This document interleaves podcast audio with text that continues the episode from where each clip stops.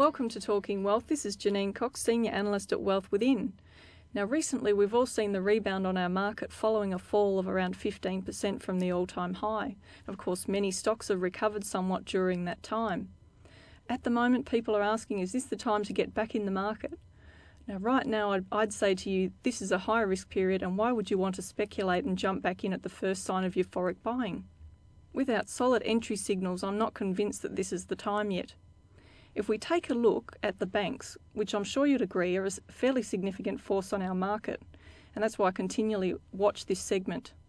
You may have even listened to some of my previous podcasts where I've talked about the banks. Consider the recent volatility and have a look at ANZ.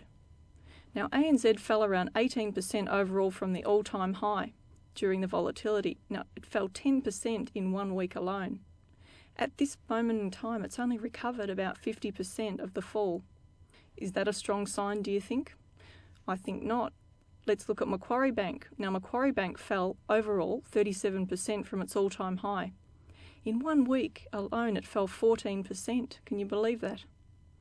I hope you weren't holding the stock at the time and it's still down 27% today. So, do you think that's really a recovery on the stock? Have I made my point yet? Now let's look at Westpac. Now Westpac's a little different and it's one of my favourites. I've always preferred Westpac over the other banks. It's almost achieved its all-time high this week.